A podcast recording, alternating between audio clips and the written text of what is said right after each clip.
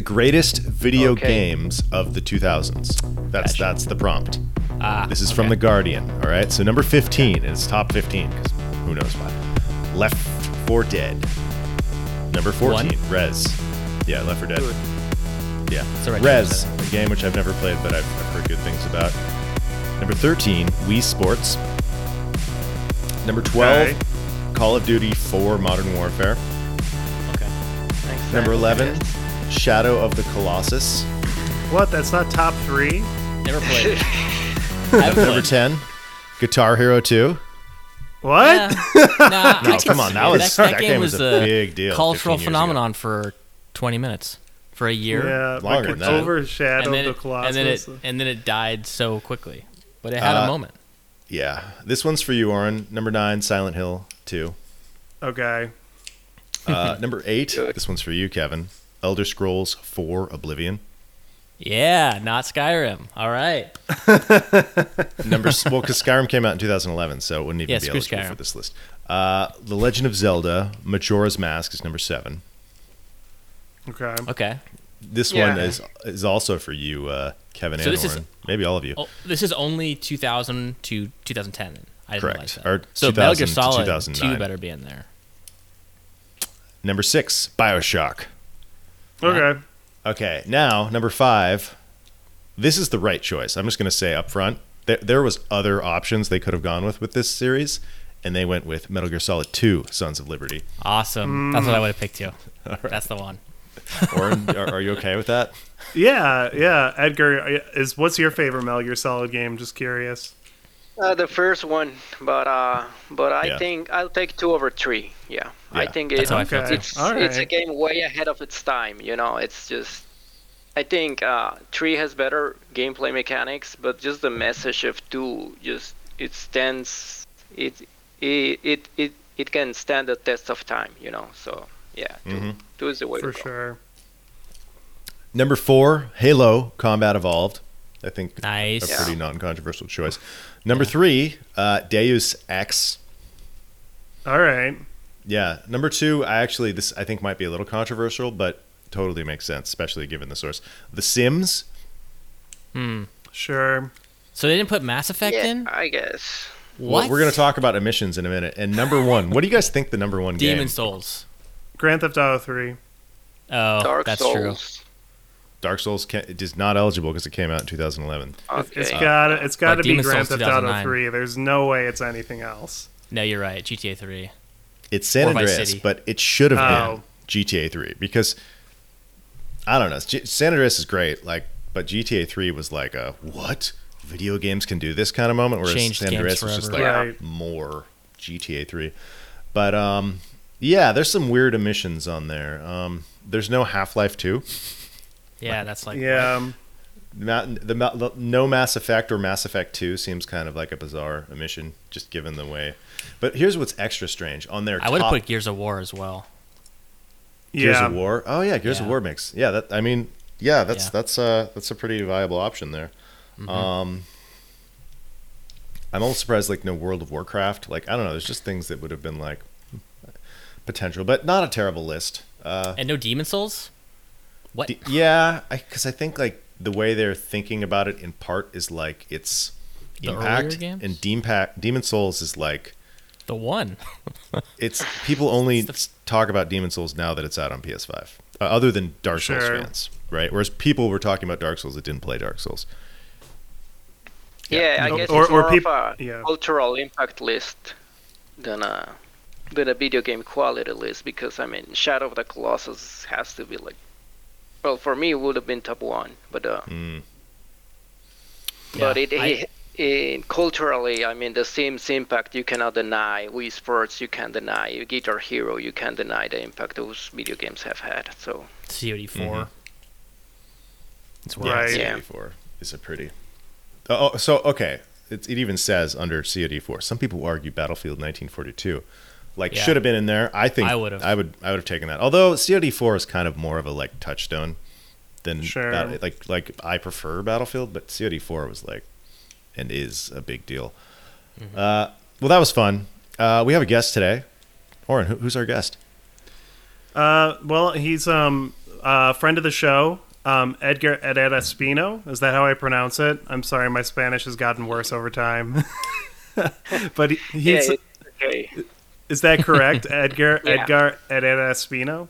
Um, Yeah. I, I wish I could roll my R's better. I used to be able to when I was living in Mexico, but I can't. But um, uh, Edgar is uh, a really um, he, he's very active on Twitter. He's kind of like a curator. He interacts with like a lot of podcasts. He interacts with the Sony community a lot, and I just always see him engaging. And he started following my YouTube channel. He started following Aaron's YouTube channel, and he's been um, a huge supporter of the show um, for a while now. So I, I just thought it would be great to have him on because I really love his uh, takes. I really love his uh, discussion. So I'm I'm happy to have Edgar on. And also, I would want to men- I want to mention that he's a doctor in Sonora, Mexico. Is that correct? Yeah, absolutely. Um, so yeah, guys, thanks for having me. It, it, is- it is an honor. I'm a big fan of all of the work that you guys put out uh, on YouTube and on the podcast. Yeah, I am uh, a little background of me. I am Mexican. I live in Mexico. I work as a doctor. I'm a father and a husband. And uh, gaming wise, well, I've been playing since the NES days, but uh, I didn't start truly engaging with gaming until the PS1. You know, like Metal Gear Solid, Resident Evil 2 were games like, wow, I did not, I did not know that games could do this. You know, because before it was just like whatever, uh, Mario, Street Fighter, Mortal Kombat. Uh, I enjoyed it, but not to the extent that I do now. And uh, yeah, I I love all platforms. I love the Switch. I love Xbox, but I currently only own a PS5, so that's what I'm playing on. And and yeah, man, I my favorite games are the Fumito Ueda games, and then everything else.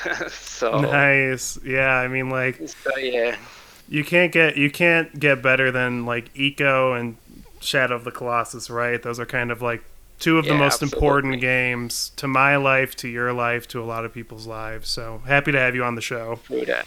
Yeah. Yeah, welcome. For sure, man. Yeah, welcome. Thanks. Well, thanks. Yeah, so we talked about so much news, I guess last week. It was just last week that we have like no news news to talk about this week, but we do have who's been playing this uh this Back 4 Blood beta? I have. I Edgar, did you try this out? I played it a little bit. Yeah, a little bit. Yeah. Um, but uh, I'm not big into zombie games, so I just played it like 30, 60 minutes. Uh, it's good, uh, but for me personally, I, I mean, it's just a zombie game. But but it sure does look fun, and Hmm. for what I've been hearing, it's like the true spiritual successor to Left 4 Dead, which is a very beloved franchise. So so yeah, man. I mean, go. I, don't- I don't really have much to say really because uh, most of the time I play single player games, and when I do play online, I mostly play competitive games. I'm not big into PVE. Yeah. So, but it does look fun. It does look fun, and it is fun. You know, what I played, it was it was good. All right. Well, Kevin and Oren, I think combined have put about 40 hours in the last 2 days into it. Is that right? Whoa. No, no. no. I played about uh, three rounds, but one of them I played all the way through. You only Oh, okay. So you So I played probably like, played. com- I probably played like maybe five, three or three to five hours combined. Okay. Yeah, I did about. Um, I put in like about one hour on Thursday, and then I played it for about. I kind of went all out yesterday with a friend of mine, and we played it for five hours. So uh, we. So I, I feel like I've played enough of the game where I can just review it at this point. Because I definitely have a lot of impressions as well. So Yeah, it's like it's like I- I'm kind of somewhere between like I can give you impressions and a review. I'm like in that middle ground. review impressions. Review impressions. Let's do Yeah. that. Let's do it. uh, like the, the there's like a, a small background on the game. It's by Turtle Rock, the team that, that made Left 4 Dead 1, not Left 4 Dead 2. And basically they created the genre that is now how many games this year are coming out in this genre or in next year? Like it was like we counted at E3 it was like 5 games or 4 games. So yeah, like the horde definitely- shooter. the like four player co-op shooter where you you know have checkpoints and blah blah blah. Right. But it seemed like my first impression of it was that it, it felt like if COD was a Left 4 Dead game because it's like stop and mm. shoot, stop and aim and mm-hmm. shoot. Whereas Left 4 Dead's like run and gun. It seemed much more of a controller friendly shooter, which was cool. And then I played it on my mouse, and I was just so much more accurate. And it was so much easier. And I was like, well, maybe I still probably will play this on PC because it's a little hard for me to aim. There's just so much precision still required, even though it's slower. Hmm. What did you think? It, it it's more of a cover shooter, is what you're saying though. Like it has like a Not a cover shooter, but you know how COD you like you have a target, you you you you line them up, you know, you iron sight shoot them, you stop and you iron sight shoot them. Whereas Left 4 Dead Yeah. 1, it's like you run and you shoot them. Like you don't Yeah. stop and shoot. This game, you, this game is a lot of stop and shoot, stop and shoot. Bring your scope up, shoot, that kind of stuff. It's less about Okay. like the running and shooting and melee and shooting than the first game, but it still has a lot of melee in it. Yeah, I'm kind of um, I, it definitely has a different feel. Like it's Yeah. not um, it's not like the it, it's uh, one thing I noticed is that it's not as frantic as Left 4 Dead. It just uh, it feels like a little bit more slower paced. Yeah. Um, I played it. I did a couple runs on veteran and a couple runs on the normal mode survivor, and um, I don't know. I do. I will say though, I do appreciate how difficult the game is. I played it on on veteran and we um we just like kept dying like there was like one run where we, we made no progress On the bridge part, because like uh yeah the i think it was the bridge. Yes bridge yes it was the bridge hard. level. Yeah, it was the bridge level and um i think what makes it so challenging is like um the uh there's like friendly fire on fe- veteran mode so like considering there's so many bullets flying around all the time you really have to consider like where you're shooting because sometimes like your teammate will just go in front of your line of fire in a way that i think is actually like kind of tense and uh, I don't know. Um, I, I, I overall my impressions of the game are positive. There there are certain things like I like how difficult it is. I love how the guns feel. Like um, like the Desert Eagle, it really feels like you're shooting like watermelons Dude, and the watermelons are exploding. is a sniper you know- rifle. Yeah, like the sniper rifle. It's just like boom and No, like, but the, it's the, very the Desert. Eagle. I got that Oh, with yeah. the ACOG scope, and I was like, I can't believe that you have this as your secondary weapon. It's like overpowered. It's just so much better than the other pistols. The hmm. thing that threw me off though with the Desert Eagle is that game opts for realistic gun sounds like um, COD, which is why I compared it to that. And it's and it's like weird. The Desert Eagle sounds so like quiet and like kind of like weak. And I was like, why did they? Hmm. They should have had this loud. The old effort had these really loud, like over the top gun sounds that I kind of miss with this game. But it's just a different vibe. I think they're going for. Hmm. Yeah, it's. Um, I think. I think my biggest crit- criticism of the game right now is that it's just kind of. I think it lacks a little bit of personality that the first two Left 4 Dead's had. Yeah. Like the uh, the power enemies aren't as memorable. Like and um, I don't know. Like they. Uh, I feel like all the power en- enemies just spam you with attacks. Like there isn't like a strategy to take them down. Like like in the first Left 4 Dead, when you see the witch show up, you're like, "Fuck, you got to avoid the witch. Like stay away from the witch." But in uh in this game, like all of the power enemies are just these big guys that just spam you with attacks, and I don't think that's as interesting. But um, So but I don't know. felt the same way completely about that. I wasn't sure what the power enemies were and what they were their role was. Like in the first game, they're really defined and their silhouettes are really well defined. Like you can tell like the way a smoker looks, the way a boomer looks, the way a tank looks, the way like the witch. You can just immediately look at them and know what they are. But this game, it was hmm. like I couldn't like they're all kind of like big bulky dudes or weird tall skinny guys. I just couldn't hmm. quite figure out what was going on. I felt like it missed some. Just overall game polish and like just design was not like quite. reading the silhouette. Yeah, the silhouette wasn't as design immediately just wasn't readable. there. Where Left 4 Dead, it was like you. The second you see a boomer, you knew it was a boomer. You could shoot or not shoot Right. if they're too close. Yeah. Hmm. Hmm. yeah. What about the whole- Kind, oh, go ahead. I, I was gonna say, what about the whole like? There's like a card system. Like, I feel like they added a lot of like stuff to it that, for me, kind of made me. It's why I only played one round. I was like, I don't want to learn about all these like decks and like all the different abilities. Like, I'm just like, I kind of like Left 4 Dead in that you just, it's very jump in, play a game, and then leave and don't think about it. You're not like cultivating a character or a, a collection of cards. There's none of these like roguelite elements to it, basically. Yeah, it's it's a little over designed though. Like after, and kind of unnecessary. I, I think my biggest problem with that is um, not the card system itself. I think the card system is fine. My biggest problem is uh, that motivate the game is like okay, like how are we going to do in-game currency for for upgrades?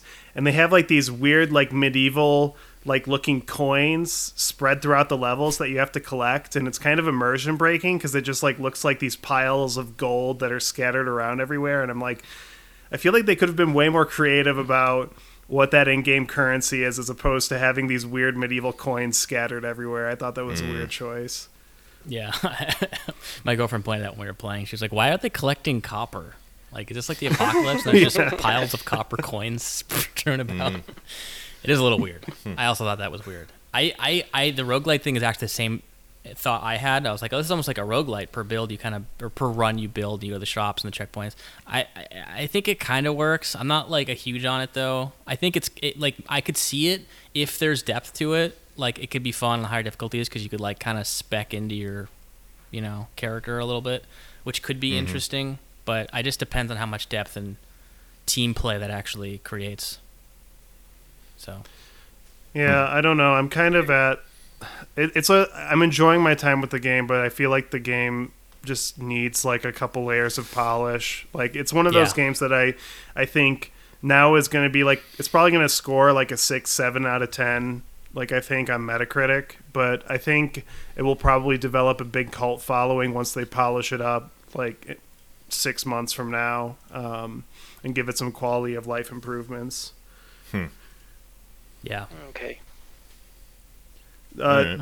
d- I- d- d- did you have any other thoughts on it, Edgar? Uh, or like you only you, you don't really seem too interested in this game? No, no, not really. Just bouncing off from what Aaron said. Uh, I think it's a big problem with games nowadays, like with live services, that they want to keep you hooked and engaged. You know, so they come with dead cards and roguelike ele- elements and all that. But for a zombie game, and I know you guys have talked about Sea of Thieves. You know, it's not a game that you're gonna be playing every day until I don't know you reach level 100 of the battle pass, you know, or you get mm-hmm. an armor or whatever. So I think it's better for those games to be easier to to play, you know, simpler because it's a game that you're gonna play maybe one hour a week on Friday at night with your buddies, and the next time you play, you're gonna be a little bit removed from the last time you played it, you know, and the the easier it, it is to play, the, the better it's gonna be, you know, and uh,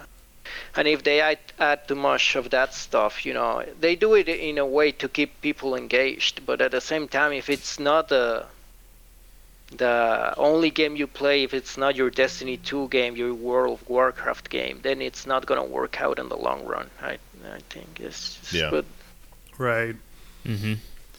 Yeah, I think uh, those live service elements. Um, I think that's part of the reason why I- I'm really enjoying Sea of Thieves so much is because it's a game that kind of deliberately goes back to simpler mechanics and simpler upgrading systems that you see in like the 360 era, and uh, it's kind of refreshing playing a game like Sea of Thieves because when you play a game like Destiny 2 or like Fortnite or Apex Legends or in this case Blood Back 4 Blood, there's just so many live service elements that not every game needs to be that, and I think Back 4 Blood would actually benefit from not having all those systems. absolutely.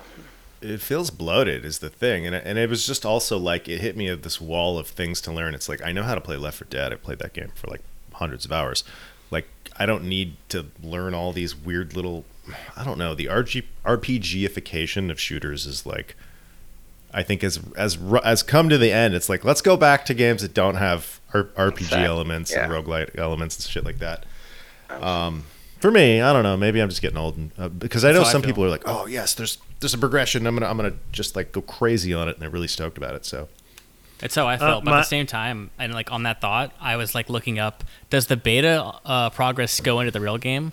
And then I'm like, well, I probably shouldn't play it if the progress doesn't go into the real game. And I'm like, wait a minute.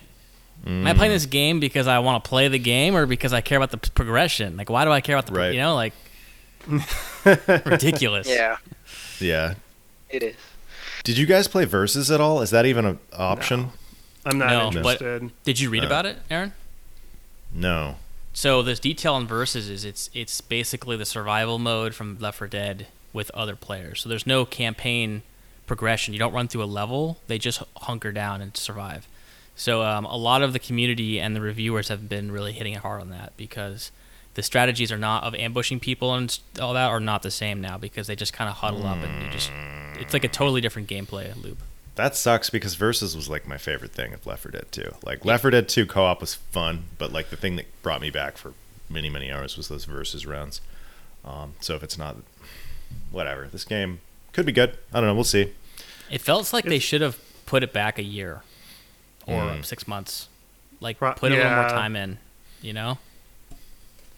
There's just like a general lack of polish to it that I think needs to be fixed. But I still enjoy my time with it. Like if I had to rate it on a scale, I'd probably give it like a six or seven out of ten, Hmm. which is you know like not like super high, but like high enough where I can say I enjoyed my time. Um, Yeah, And it's also on Game Yeah, Game that's Pass, where I'm so at. it's like it's on Game don't, Pass. to, you don't have to buy you, it. you won't have know? to pay for it. Yeah, Yeah. Yeah. or if you have Game Pass. If you have Game Pass. But- and it's some, and a platform that can if- utilize that. Yeah. yeah. One Uh, last thing I'll say about this is that I actually don't think uh, because Left 4 Dead was so influential, I don't even think Back 4 Blood is the best game in its genre anymore. Like I was thinking, uh, the strikes in Destiny 2 are more fun than than the Left 4 Dead campaign runs. So it's kind of funny that other games have eclipsed Left 4 Dead. So Hmm. All right. Well, uh, what what next, huh? Let's talk a little. Let's talk about the Ascent because I played a lot of the Ascent. Did we all? Have we all played? Edgar, I don't think you played the Ascent because it's No, not. no, on not me. PS5. Sorry, uh, but And- I, I'm willing to listen. Uh, Okay, Oren, Yeah. did you play? You didn't play any, right?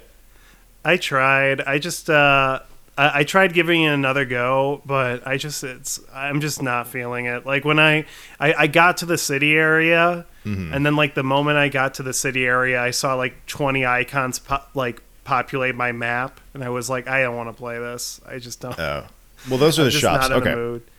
Well, Kevin and Kevin's played a bit, right? Yeah. Yeah. All right. So let's talk about this. Like, I am definitely very much liking the Ascent. Um, but like Me too. in a similar way to Back 4 Blood, there's some like un undercooked elements to this. Like there's there, it, it's not it, it could have used and probably will get a little more polish. Um, there's some bugs, there's some other stuff, but like all in all, I'd give it a pretty strong rating and like I, I would say go play it. Like great graphics. The, the the combat loop, as I was saying before, is just very very rewarding. Uh, Like, what do you think, Kevin? Um, I, I liked it a lot. I thought it started off really slow. I think um, a game like that, you shouldn't start off with like a crappy gun that doesn't feel good to use, and the enemies that you can't aim at. Like I think that's all kind of a bummer because like you kind of have to slog through the beginning. But once I got to the point where I had an assault rifle and a shotgun, and I was fighting the humanoid enemies, I was like, oh, this is really cool. And also, I noticed that like it still feels obviously like a shooter. I mean, it is a shooter, but it's not the same perspective as a first-person shooter. But like because you're not aiming on both axes, it's kind of like chill gameplay. Like it's fun and engaging, but it's not like super taxing. Like it's something you could play when you're like a little tired. Even it's like uh, How, It- you, I don't think you played far enough. It, it, there's some I, real I'll- went difficulty through the, um, spikes. I believe that, but I, I went through the first human base um, with with with two friends, and we were on Yeah. hard mode, and it wasn't easy. But like what I mean is like it's not like playing Doom Eternal where like you're have to like every second you're doing something. Like it's not like the second to second action is nonstop, and it's it's like it's tense, but it's not like draining. I guess is what I'm trying to say. Um, and I, it just felt like I kind of felt sold on this genre because I hadn't really ever been super into twin stick shooters. Like I thought they were cool, but like I never they never grabbed me that much. But this game Dude, it's a feels top-down like Doom. weighty. It and kind of Gears of War as well. Yeah, because you like bit. get in cover and like all that kind of stuff. So it, or you know a cover shooter, I guess. But it's from it has some of the devs from Doom or from from excuse me from Gears of War and Wolf. So it kind of makes sense. But um, I, I liked it so far. Like once I started specking my character a little bit and I had some of the more fun weapons, it was like, oh, this is really fun. Yeah. The shotguns in particular Mm-hmm. are very, very strong, a very satisfying shotgun. Um, I don't know, like the exploration is is is really good. I like the way that it handles fast travel. Eventually you unlock a taxi, the ability to call a taxi, but it also has a fully operational subway system, which is something that that that uh, the other cyberpunk game uh, did not achieve but or it kind of, it has like it has terminals but like um it's got good fast travel. Like my, my biggest complaints are that like some of the systems feel a little like it's unclear to me the, the point system how i would set my points any differently. Like you get to allocate your points how you want to but there doesn't it just seems like So you just you're just getting stronger. Like it's not like you're you're specking in something. It kind you kind of can though because I was playing with my friends and they were specking into like health and they were specking into powers and I was specking into crit damage on my weapon. So it mm. was like guy who has a lot of health, uses a shotgun close range, like me, assault rifle crit damage. So like you can kind of do that, and if you're playing on the higher difficulties, it scales the enemies out. So you kind of have to like we, we were jokingly saying like we have to get all in a line because otherwise you shoot each other. So you have to like all kind of stand in a line and shoot at the enemies. And it's kind of this Oh, level of strategy that's fire? required. Friendly fire, but you don't you don't take damage, but the bullets are blocked, and it's bu- blocking the bullets on hard will like totally kill you. Like you Oh, have yeah. to have all three people shooting at them. You have to be like really be kind of cohesive together Mm-hmm. to make that to make them die on hard mode. Um, so it, it's it's it's it was cool in that regard. Like it felt like there was enough variation for all of us to play a little differently. Yeah, uh, that's interesting. When I was thinking about co-op, like for me, it's maybe not a game I would want to play from beginning to end with co-op, but I'm thinking of it more in the way that it would be like in in like a true cyberpunk game. Like I'm gonna go on a heist and I need to call in some backup, so I could do co-op. You know, like I'd be like Kevin, I got this real hard mission ahead of me. I'm gonna call you in to, to help me out, and you'll get you know you'll get some credits or whatever. Like uh, like I like using it in co-op that way, and I feel like that fits within the the fiction of the universe really nicely. Yeah, I could see that for sure. That's cool. But uh, Yeah, I should I should maybe give it a real shot. I think it's just like the wrong game for me right now. I, I want something like a little simpler and like less upgrade and exploration heavy. Maybe it's because I just finished playing Death's Door, but um, I, I do want to get to it because you guys you know are singing its praises. So that's and just the I'm at. graphics and the vibe and everything are just so up my alley. Like I just love Sure. it so much. It just looks. It's just such a beautiful game. and there's a, and there's really like a lot of attention to detail put into the Mm-hmm. world design. Like you will see a fair amount of like like recycled elements, basically visual elements, but like there are distinct areas that have their own little histories and stuff, and like it it rewards exploration in good ways. Like the only thing like that I would really knock it for hard is I've had a few bugs with side quests. Uh, I have one side quest that I don't know, like I like died and now I can't get back through the door, and I'm assuming they'll patch it at some point, but I cannot complete the side quest. And there were a few other side quests that I had to get to an area that was like off limits to me at the time, even though like I was able to do the side quest, like or get the side quest, but like didn't I couldn't complete the mission because I couldn't go to the area where the quest was. Like it was gated by level. Or by I'm sorry, by main storyline stuff. So I was like, oh, this is kind of annoying. So there's like a few annoyances, but all in all, like just such a good vibe, s- like a great setting, graphics, just good combat, good exploration. Um, it's good. It's it's like it's it's kind of reminds me of like like these old school like PC games from the 90s and stuff. Like like it has like it's just such a different vibe from like everything else. Uh, yeah. yeah. Cool. Uh, I, I will s- I will say if you like if you like that vibe, but it's not a shooter, Disco Elysium. Just gonna plug that. That's a Mhm. really great '90s CRPG vibe game. But yeah, it's Yeah. awesome. Mhm. Uh, all right. Well, speaking of weird cyberpunk uh, settings, do you want to talk about Returnal, Edgar? Oh yeah, for sure. Um, I I bought Returnal. I have not played it much because the game's too fucking hard, man. it, it really is. You know, I, um, don't kick me out of the podcast. Don't take away my gamer badge. But uh, the game's hard, man. Uh, it's really good. You know, uh, you gotta commend Sony for committing to a game like that because it's certainly not a game for everyone. You know, it's it's a roguelike. Uh, it plays really, really well. It's it's extremely tactile, you know, and uh, shooting feels great bec- and because it it it makes really good use of the adaptive triggers of the PS5, you know. So, for example, you don't aim down sights anymore with the left trigger and shoot with the right trigger. If you want to aim down sights, you just pull the right trigger just just not all the way, and that's enough to aim down sights, which is really it's a really cool mechanic, and you get used to it pretty quickly, you know, because it frees up the other fingers. So It's cool. it's good. I, I think it lacks a few things, you know. Uh, it's a roguelike that has to justify a $70 price tag. And that and I think that's where the shortcomings start because they try to mix it with the traditional action adventure Sony game and I don't think it works that well, You know, Mm, it, it, it's a it's a roguelike, but it has cinematic elements, you know, and it's a roguelike that it's not short, it's long. Mm. I think an, a run can take from six to eight hours, and there's no Oh, wow. save system. So to You beat it, you'd have to in this sit game. down for for basically six hours at least straight.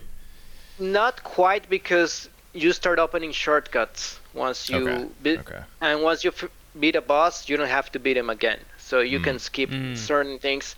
But I think a solid three to three hours, yes, you, you have Mm. to you have to at least keep your play, PS5 on rest mode, you know, Mm. and pause the game. So so when you're playing Returnal, that has to be the only game you play because you, you have to do those those long runs. So when the game came out, you know, Twitter, everybody was talking about if it was too hard, if it needed a difficulty setting, and and I don't think that those are the right questions. You know, I think the better questions is are the, does uh, roguelike really work with a with a long campaign? Does a roguelike really work with a cinematic experience that Sony was aiming for? Mm. and those kind of things. And obviously, the the, the hard thing it's besides the point. Hades has a difficulty setting, and it Mhm. doesn't take away from the game. The w- Mhm. I, I I have not played Hades yet. I I already bought it. It, it should arrive in a few days. But uh, but from what I hear, god mode it's really really good because every time you die, with this setting, you start taking less damage, just 2% less damage. So if you keep playing, you're still gonna die, but eventually you're gonna beat the game anyway. So I Mhm. think that's a really middle ground option, you know. Mm-hmm. And uh, I I think uh, Returnal is great, but uh, but uh, it really needs one a save system, and and a, a difficulty option would not hurt it at all. I, I'm in that camp at least personally. But it's pretty good. It's really good. The graphics, it takes advantage of the PS5. No loading times like at all. Mm-hmm. It's it's it's it's a bullet hell in third person. It's great. It's it's good. Cool. Uh, you All right. you guys have not played it, right? No, none of you. have None of us None have of us have a PS5. Yeah, we, we're all eager to Yeah. try. We're all it. That's the hard Xboxers. part too, getting a PS5. yeah. Yeah, I was joking on a previous podcast that they should have like a trophy for buying a PS5. Yeah, I, I did listen to that. Mm. yeah. uh, I guess that's like It's- kind of a good segue because uh, Aaron's playing ha- Hades. I played Hades uh, last year, and uh, one thing that I remember about Hades is that like uh, a run is about on average 25 minutes. Like that's how long a run is, and Beginning I think to end? Uh, um yeah to get to the end. But like you know, it could be longer. But I feel like on average, a run is 25 minutes to get to the end. And um, Hmm. hearing that Returnal is so long is um, I, I- I haven't just heard that from you, Edgar. I've, I've heard that. Uh, I was listening to the Bombcast and um, uh, the Giant Bombcast with Jeff Gerstmann, and they were like really high on Returnal when they first started playing it. But then the next week, they weren't as into it because they were saying like these runs just take too long. So, so Yeah. that's kind of an interesting conversation. Yeah, because for example, another roguelike like like Dead Cells, uh, when you die, the next thing you want to do is another run. You know. Yeah. That's that's that's the hook of a roguelike It has to be addicting. Right. Uh, I guess it's the same for Hades. And and in Returnal, it's the opposite. It's like, well, that was my two-hour run. I died. I, I'm just gonna turn my PlayStation 5 off or play something else because I can't deal with this shit anymore. You know, Yeah, that's the yeah. feeling, and, and it's not a good feeling for a roguelike, but it's it's what happens. You know. Kicked in the teeth, huh? That's interesting. Yeah. I, I felt like uh, Dead Cells was sounds probably like an hour, right? To for a run, Yeah. like a successful Yeah. run. Yeah. Um, t- many hours. That's kind of hard to like. It's challenging to find that sort of time, especially if you're not like, you know, 16 and it's summer break. Yeah. Right? like, Right. uh, but like, so I've been playing Hades, which is pretty great. Um, okay, so give me an idea of how far I've got. Like, Oren, I, I've beaten Meg twice and gotten three or four levels past her. I'm assuming that's very, very cursory into the game, Eh, right? it's fairly cursory, but like once you start to like get really good at it, which you will, um, like yeah, it- it- you're making good progress. I'll just say that. Okay, so here's what I like about this game. The graphics are insane, like such a good art style, and like like it looks brilliant on on a giant 4K TV. It's just like your eyes are soaking in all the colors. The combat is super tight, feels really really great.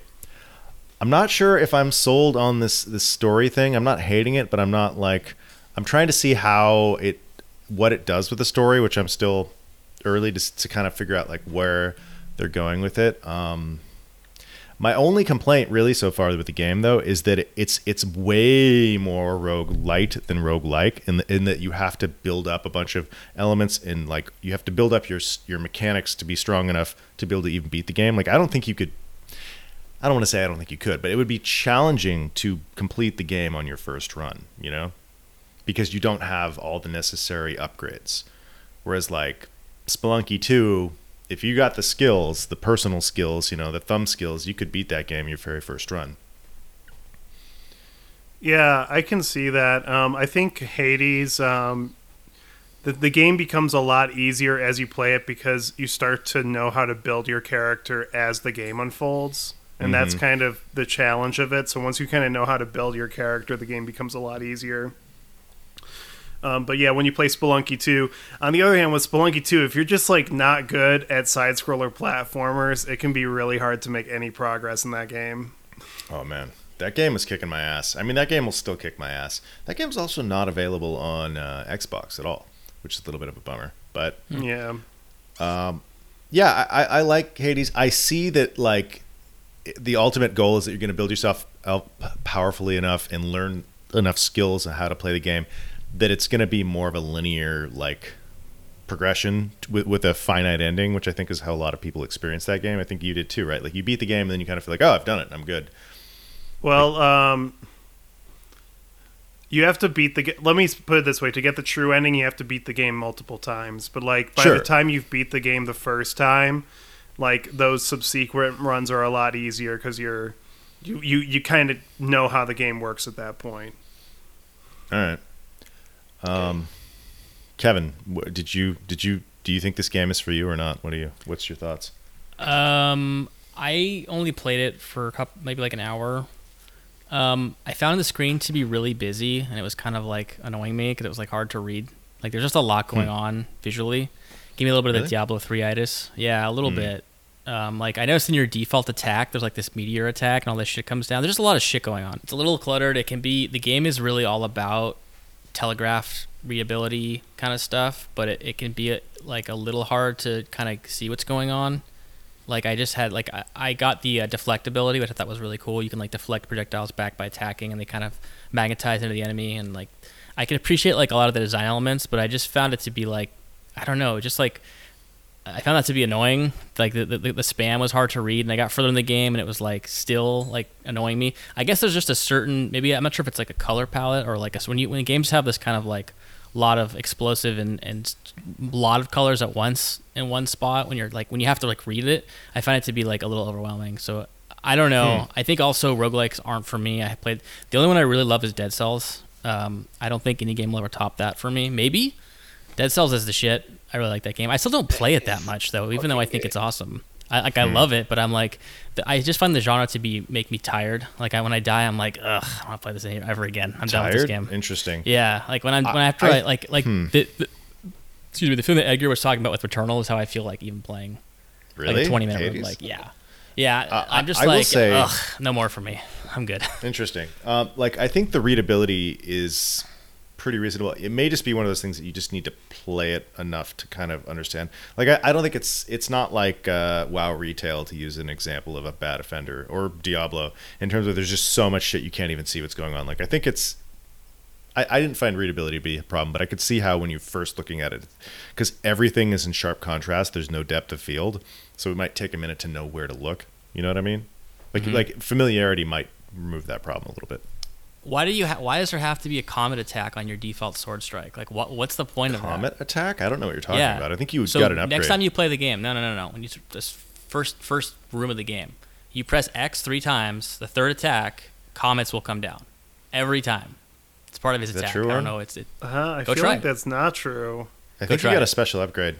It was in the first room of the game. Unless unless you right, start but off you get an upgrade. You get an upgrade. Yeah, in a tutorial in the Mm. first first room when you first roll. I think so. Yeah, I, don't. Uh, for some reason, I don't remember that at all. Um, yeah. I don't know what you're talking about. So, I think you had an upgrade. Let's go check I- I this, can- and we'll come back to this this topic on on next podcast. How about that? I mean, I could Sounds- boot it up on my computer right now, but Well, Do no, it. that's good. Uh, Kevin will have more time to play Hades. I like that. No, So like, but uh, I, I don't want to come off as a hater, by the way. Like, I don't hate the game. I just haven't played it that much, and I I, I was struggling to read it, and the genre I'm not sure if it's my is for me. So, but I'll give it Yeah. another try. I'll play more. The character talks a lot. He seems like Hmm. it's like the, the the writing is decent and the acting and the story could go cool places. Like I could see that. There's a lot of chatter though, and I was kind of like, okay, dude, have to talk in like every room. Like, can we like, Mm. uh, okay, I, I get it. We're opening a door, picking up some loot, mm, more power. Yes, I agree. I don't know. was- I don't like when was a game, good characters impression talk right there. too much. Was it? yeah, you I don't know, sounded just talk- like him. they talk a. I just don't like when games. This is a trend in common games or current games. They talk so much. Like ga- characters Right. don't need to talk all the time. People were complaining Back 4 Blood. They talk too much. I agree. The characters chat on that Yeah, game they way too much. They It's really "Shut- do." Shut up just a little bit, guys. I don't need. You don't need to constantly be talking. Just a little. I, I'm a still little okay bit. with the silent protagonist. Like, Yeah, I, I'm okay with I that can too. Think that in my Gordon head. I can I can Yeah. have thoughts without being told what to think. But Yeah. Well, n- So- not to like not to fanboy about like The Last of Us Part 2 again, but I feel like that was the first Naughty Dog game where they finally figured that out. Where like Mm. the characters don't just narrate what they're doing all the time. It's And true. like, Yeah. yes, Naughty Dog figured it out. Yes. I agree. That game was Kevin, just all uh, around good. Yeah. Kevin, have What's you up? played any Supergiant game before? Um, Uh, I ha- I played a little, Bastion, just a little bit of Bastion, but I didn't play Okay. enough to get an impression. of it, Fire. really. They talk a lot on those games too, man. It, it's kind of like a, a trademark of Supergiant games. You know, they they are really proud of their vo- voice actors and their their writing. So they, it's kind of like they're they're showing off. You know, they they do it a lot. You know, uh, Mm. some people are gonna buy with it, some people won't, but uh, it's it's kind of like something that they do. For Mm-hmm. sure. And I, and I get like if you're invested in that world, that's probably like a really cool thing. Like you want every little tidbit of detail from his perspective. Like I understand that completely, and I could see why like that would vibe with some people. I think I'm just a complainer. well, uh, I think that is a valid point. I think with uh, Hades, I, I re- the voice acting fit the characters because you know Yeah. they're like they're like gods. They're gods. They're they're Greek gods that are kind of engaged in this sort of trivial trivial dispute. What You know, like everything with the gods are is trivial and it doesn't matter. So like it, it makes sense that they would kind of um, talk their way through things in kind of a lighthearted way. Um, I will say though, in Back 4 Blood, I thought that didn't work at all because they're clearly characters fighting for their lives, but instead they're just like having this dumb, stupid banter that doesn't make any sense. And I'm like, this isn't how they would talk when they're barely trying to survive. You know, like it didn't work at all. Yeah. yeah, Yeah. I, I do think the voice actor who plays uh, your character, I can't remember what your character's name is, Zagreus. Oh, Zagreus. Zagreus, yeah. um, he's good because he's very low key and mellow and like Right. lo- like so he's not like shouting at you. He's very chill in the way that he talks. He actually sounds almost identical to Jamie Callis's performance of Alucard in the new Castlevania series. Like they have a very like similar sound, but just like this very low key. So it's like you can kind of ignore him. It's not like he's like shouting at you. Um, so I appreciated that. I was at first I was like I'm not sure what I think about his this performance, but I'm like this is actually since you have to hear it so much, this is the right way to do it. Uh, Okay. all right, let's go on to Mass Effect Three. So, uh, I played all three Mass Effect games when they came out, pretty much when they came out, right at right at then. I played Mass Effect three, and I loved one, two, one and two. I I didn't like three at all when I played it. I I think I was, uh, I was really. The, this character James like really rubbed me the wrong way. He kind of has this like Jersey Shore look to him, but I don't know. For some reason, he really bugged me, and the whole game, the tone of the game just felt different. Really, I didn't like it at the time. I got like a bad ending because I didn't grind out the multiplayer, and I was like, ugh, like this game sucks. But um, I've just recently beat Mass Effect 2 on Legendary, so I'm back on Mass Effect 3 again. And I like James this time. Like, I don't have a problem with him, which is funny. I'm like, oh, he's actually a fine character. And uh, the combat is just so much better than Mass Effect 2 that I'm like, I don't know why I didn't recognize this the first time, because Mass Effect 2 is like like Mass Effect Three could almost be like Gears One. At the, the shooting is like at that level. Like it could be its own game. I think. Whereas the other two games, I think, really couldn't. um, and uh, I think the writing still feels fine. It doesn't have uh, Drew Karpyshyn, you know, the guy who I was citing in my, my books, and, and you know, Neverwinter Nights KOTOR writer, but um, it still felt still feels like right to the to at least Mass Effect Two, Three feels like a continuation from that. So I'm I'm just surprised at how much I'm liking the game so far, like much more than I expected to be, because I had very low expectations from my memories from I don't even know what eight nine years ago, ten years ago, I don't know, a long time ago when it came out, 2012. So, good game Yeah. actually, but I haven't beaten it yet. All right. We look forward Okay. to the final the final update on this goddamn Yeah. legendary edition. Uh, Edgar, tell us about Ratchet and Yeah. Clank, man. Ratchet and Clank. Well, it's uh, it's another pl- PS5 exclusive. It's really good. You know, I, I cannot talk about the game without talking about the graphics, Mm-hmm. the animation. I think it's is the first thing you you notice when you play the game. It looks Yeah, great. it plays great. The jumping is fun. The the rift mechanic it's cool. You know, um, the weapons are cool. The animations is cool. Are cool. Yeah. So I think it's a very good game, but I, but I also think that it's a very safe game. You know, Mm. it's I I don't think I will ever find a someone that doesn't like Ratchet and Clank. But at the same time, are people gonna love this game? I don't know. You know, this is the case of uh, this is the opposite case of Returnal. You know, Returnal is something that few people are gonna love. And uh, I don't blame Sony. You know, they have to have a game like this that it's is the game that you have that you have if you have a PS5. And this is a game that everyone's gonna like. But uh, I don't know if a, lot of people are gonna love it. You know, because it's it's a very safe game. You know, it has its its cute story, its cinematics, its levels and everything. But it's a game that doesn't take risks, at least for me. And I liked it, but uh, it didn't do much for me, honestly. You know, it's it's more Ratchet and Clank 2016, really. That's what it is, but with a with a fresh coat of paint. It does take advantage of the adaptive triggers, the haptic feedback, the no loading times of the PS5. Mm-hmm. But uh, but I don't know, man. For me, it was good, but it just it that's that's what it was. Not much more than that, you know. I hate I to be one of those guys, but uh, but but but it is what it is, you know. Yeah. Um, I Uh, think uh, again it's the same issue of having to justify a seventy dollar price tag. You know, it's Mm. they have to please everyone. You know, and and you cannot do that. You can't do that. So. Hmm. But it's That is very good. It's very good. I, I mean, it's it's not a game worth buying a PS5 for, but if you own a PS5, it's a game that you have to have because, like uh, like you guys mentioned on the podcast, I think uh, the Jim Park quote. uh, It's the best PS5 ex- PlayStation exclusive. I, I don't know. I would not call it that. You know, I, I, there's Bloodborne and The Last of Us one and two, but uh, but it's the it's your showcase PS5 Mm. game. You know what I mean? Mhm. So Sure. It's, it's the game that that showcases the PS5. It's good. So I'm curious about that because like it is totally the mass appeal game for the PS5, and I think Sony was smart to bank on that for sure.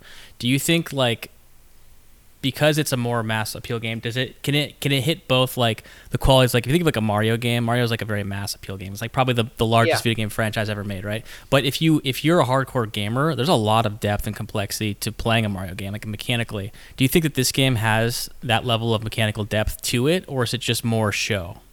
Yeah, when thinking about what, what about what, what I was gonna say, talking about this game, I, I exactly talked on Mario, Kevin, and, and you're spot on. You know, hmm. I cannot compare it to Mario. You know, because I cannot say that this is the Mario 64 of the PS5. I cannot say Okay. that. You know, because Mario 64 is fucking great.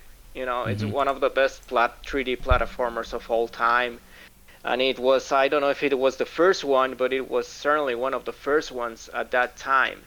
So no, I cannot say that about Ratchet and Clank. It's not the Mario 64. It, it is, you know, in the sense like you just said, it it has mass appeal. You know, it is a a good movement shooter. That's what I call those third-person action games that you shoot a lot and you don't go to cover. It's really good, eh, and uh, the weapons are good, but uh, a lot of people compare it to Returnal in that in that way because at the end of the day they are third-person action shooters with no cover system.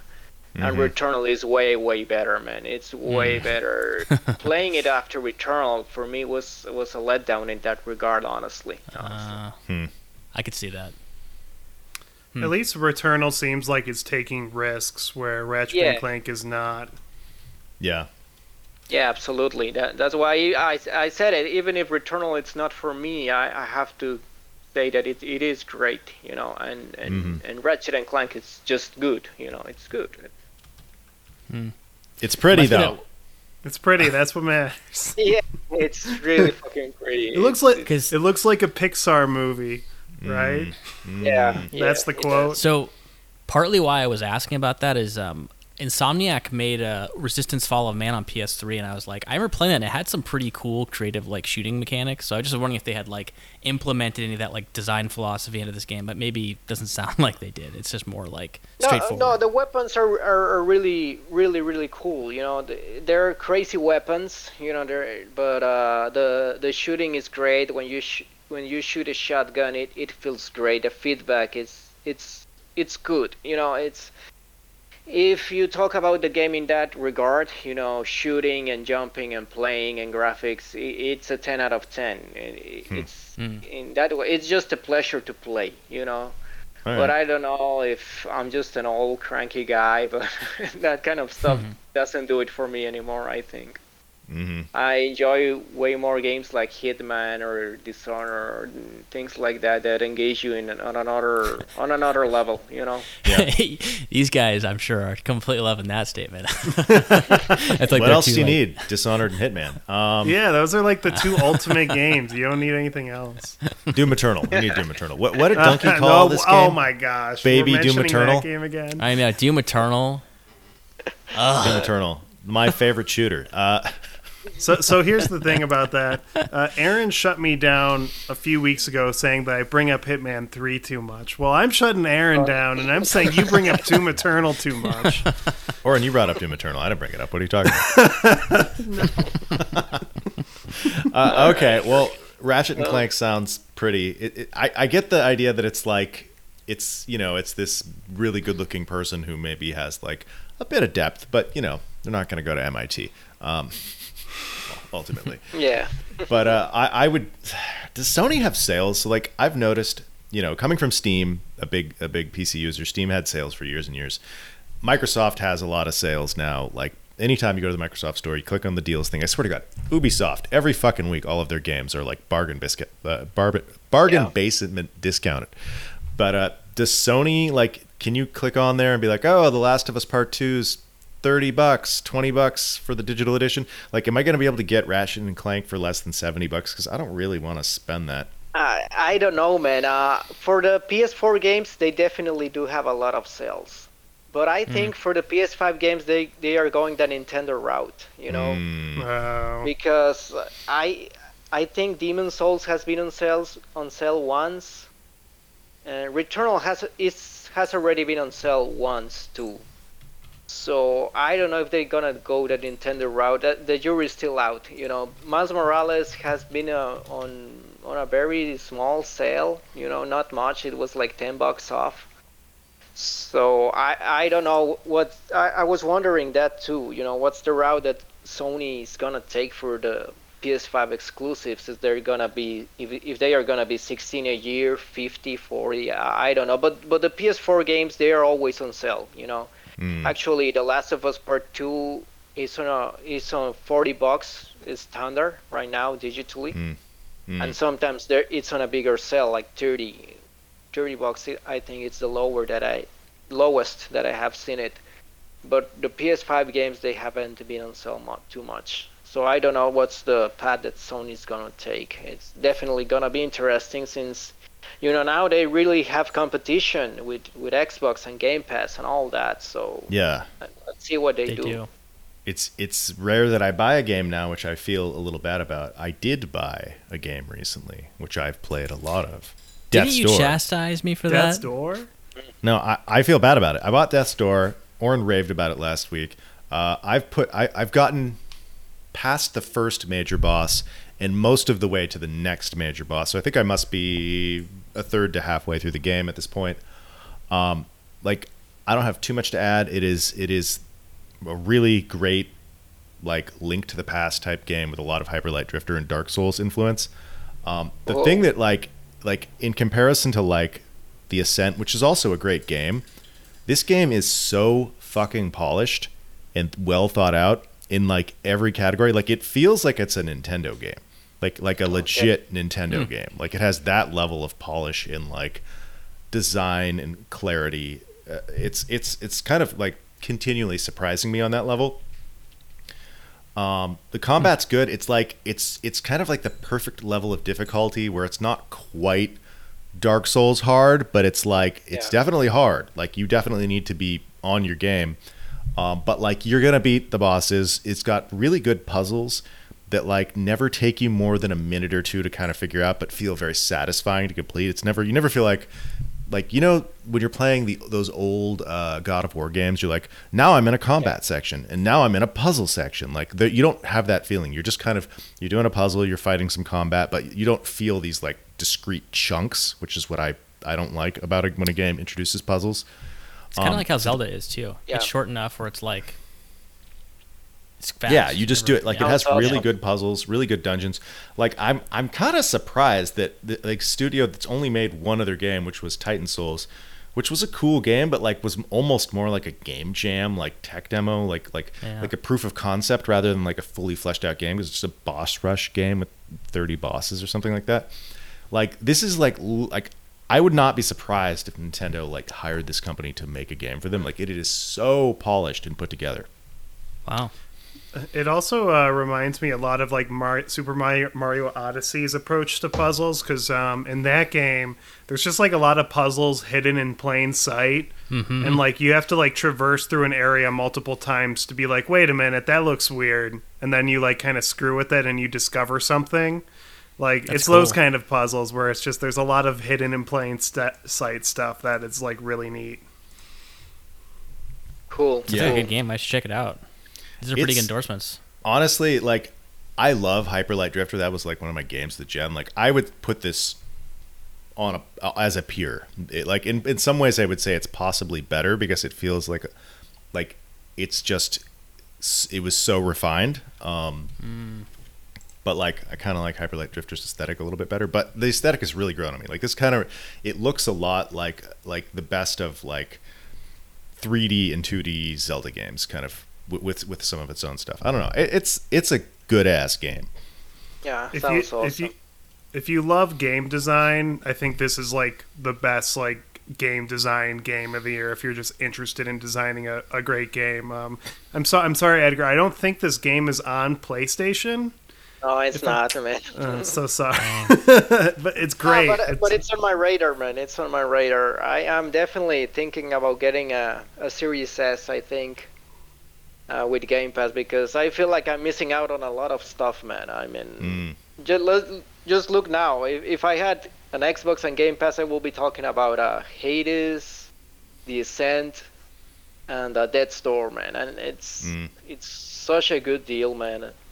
Such a good deal that you, you It can really miss is. out on on, the, on on on Game Pass Totally. and those games, man. It's those games they all sound sound great, man, and especially Death's Door, you know, with with, uh, with Aaron's endorsement. but uh, yeah, so man, good. absolutely, so they, good. they all out on my radar. Make Like- no mistake. Yeah, you should check it out. It is just continually surprising me. Like I'm like, God, how did like I just don't know how like a studio. This is their second game. It's like this, like who helped them is what I want to know. Like what what the fuck happened? Like it's just like it literally is just so polished that it's like kind of shocking me. It, it- particularly in light of so many, you know, like good games that are maybe less polished. Some cyberpunk games that were less polished, but uh, yeah. Um, It- It's definitely. Um, I think it's in my top three of the year so far. Like it's like a really um, like strong game of the year contender. Yeah, I Um, think it will make game of the year for. It, it'll be on lists. It, it'll be spoken of. Maybe I'll Uh, put some time into that instead of Hades. No offense to Hades, but I think maybe that sounds more my alley. I I actually, I think I secretly like Death's Door more than Hades. I hate to admit it, but like Death's Door left such a great impression on me. I really love that game.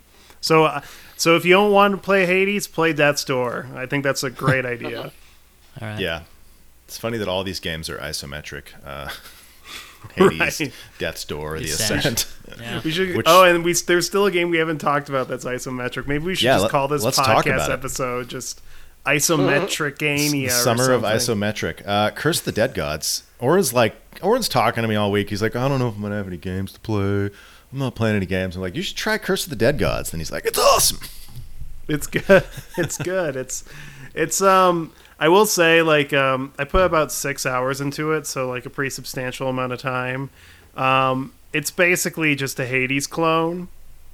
Um but like the thing about it is that no, it's uh, not a clone. I think so. You think it's, a clone? It's pretty Okay, close. okay. Like it's not like you can tell like the game designers weren't intentionally stealing from Hades. It seems like it was a serendipitous thing where they were just making these two very like des- on a design level similar games at the same time, but it's a very similar game to Hades. Um, I'd say the big difference between this game and Hades is that this game doesn't have a story, while Hades has very he- heavy, a very heavy story. Um, it, it, it's good. You're basically like this guy who this like bearded 1920s explorer who happens to be really good at combat, and he's stuck in this Spelunky. tent- yeah, it's like Hades. Yeah. it's exactly it's Spelunky Hades, and you're just trying to survive this dungeon. It has like the same gameplay loop as other as other uh, roguelites where you're you know building up your character as you go through these like temple runs and there's a boss at the end and then when you beat that boss there's um, another run that unlocks that's the same run but it has two bosses this time and then when you beat that you do, there's another run but it's longer and it has three bosses so that's like how the loop works um, but it, it it's really good the combat feels great um, what really separates it from Hades is the atmosphere. The atmosphere is like there's a lot of dread, like the, a lot of existential dread that you're like interacting with these like supernatural things that are beyond your comprehension. Um, good game if you want Hades, but it's a lot more, um, a lot less story heavy and a lot more atmospheric and difficult. Uh, I'd say try Curse of the Gods. I liked what I played of it. I played like an hour and a half of it, and uh, it was good. It has some extra. Mecha- it has a lot of mechanics, like systems, I guess, that, that it The adds on top of to what what like Hades is doing.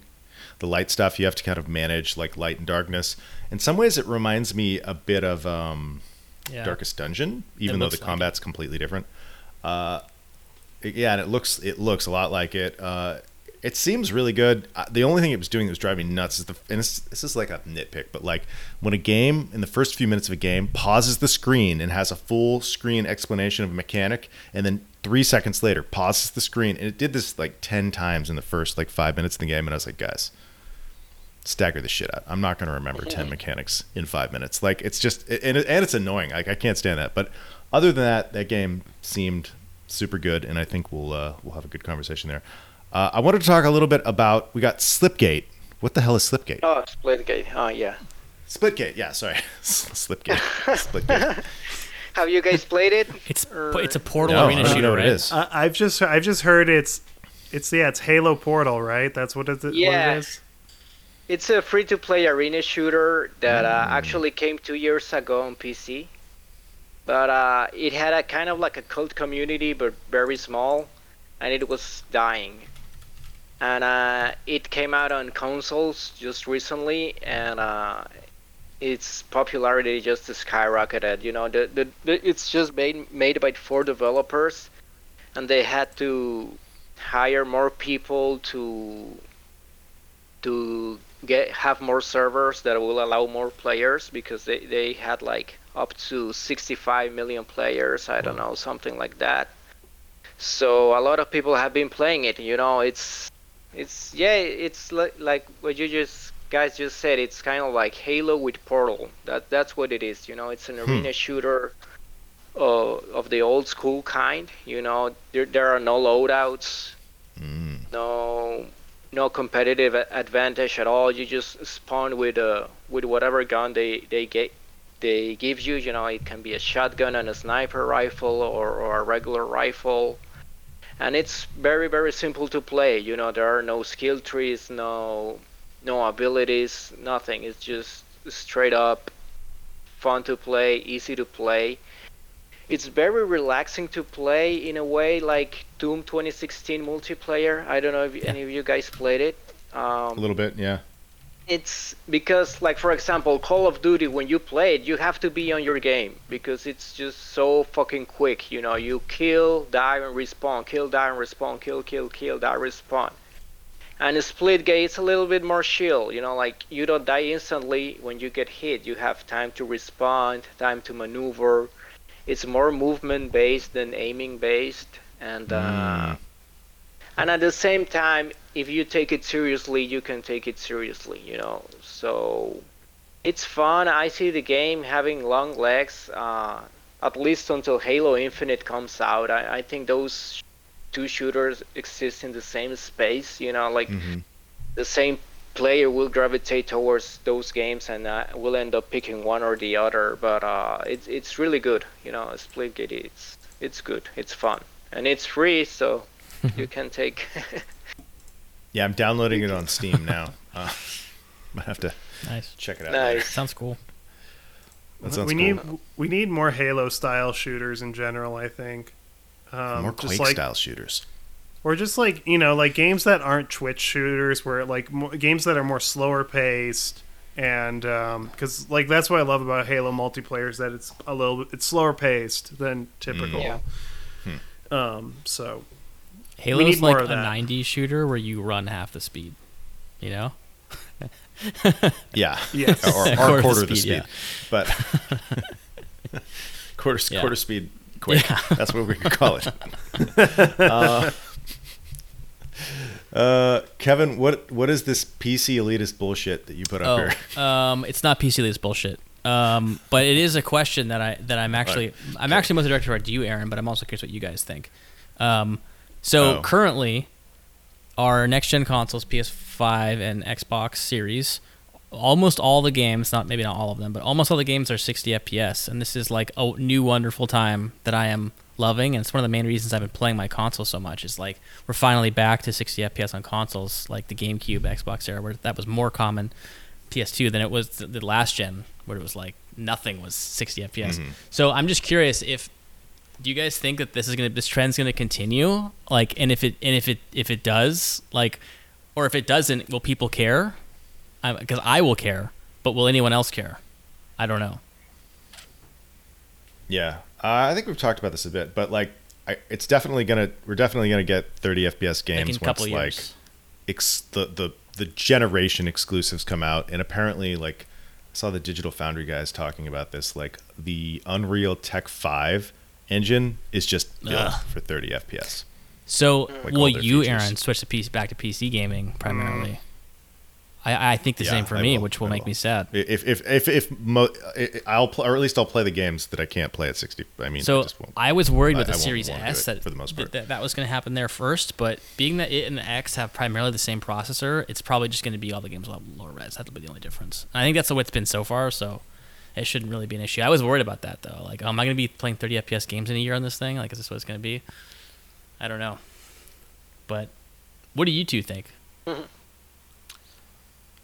Yeah, I, I will definitely care. You know, uh, 60 frames per second sadly is a moving target. You know, so the better the graphics get and the the more complex the games are, the more difficult it's gonna be to reach 60 frames per second. So right now we're just at the beginning of the new gen, so 60 frames per second is very doable. You know, but but uh, the more complex the games get, uh, it's it's a moving target. It, it it's not as easy to say that. Well, every game is gonna be 60 frames per second this generation. It's impossible to say that. I do love 60 frames per second. Before, I I have always been on console, you know. So before playing at 60 frames per second, I will I thought that I would prefer 4K, you know, like with Spider-Man Miles Morales. I, I, at first, before playing it, I thought that I would be on 4K all the time. And I don't know if it's something in the brain or, or what, but uh, 60, I ta- I'll take 60 frames per second over resolution any day Yeah. of the week. You know, it's just the game just looks smoother. Just moving the camera feels so good, and just walking around not that, let's not even get into the combat you know it's much better at 60 frames per second. So what i am wishing for is that uh, games give you the option you know you, Yeah. you want to play okay 60 frames per second you can do that you know. I, I hope that it, that is a trend that we are heading towards too because 60 frames per second is definitely the, the way to go i think.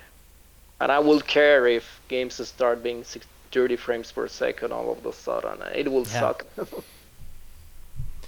yeah, Yeah. or in Yeah, I, I agree with the, everything that was said. I just it's hard to go back now that it's like I mean, I know I keep bringing this game out, but like Hitman Three looks so much better because it's 60 FPS compared to the Exactly, first two yeah. entries. Like Yeah. so much better. Like, um, I it's it's it's gonna be hard to go back if it if 30 FPS is a For me, again. it would I would like it would Right. ruin my couch gaming experience. Like I'd have to go back to playing in my computer chair all day, Absolutely. and like I, I don't. I mean, I like doing uh, PC games. My favorite way to play, but it's like I I love playing on my TV. You know, with my on the couch. It's so nice. I don't want to have to. Give, but 30 FPS is a deal breaker for me in action games. Like I just I just like I hate doing it. You know, so yeah Mhm. yeah.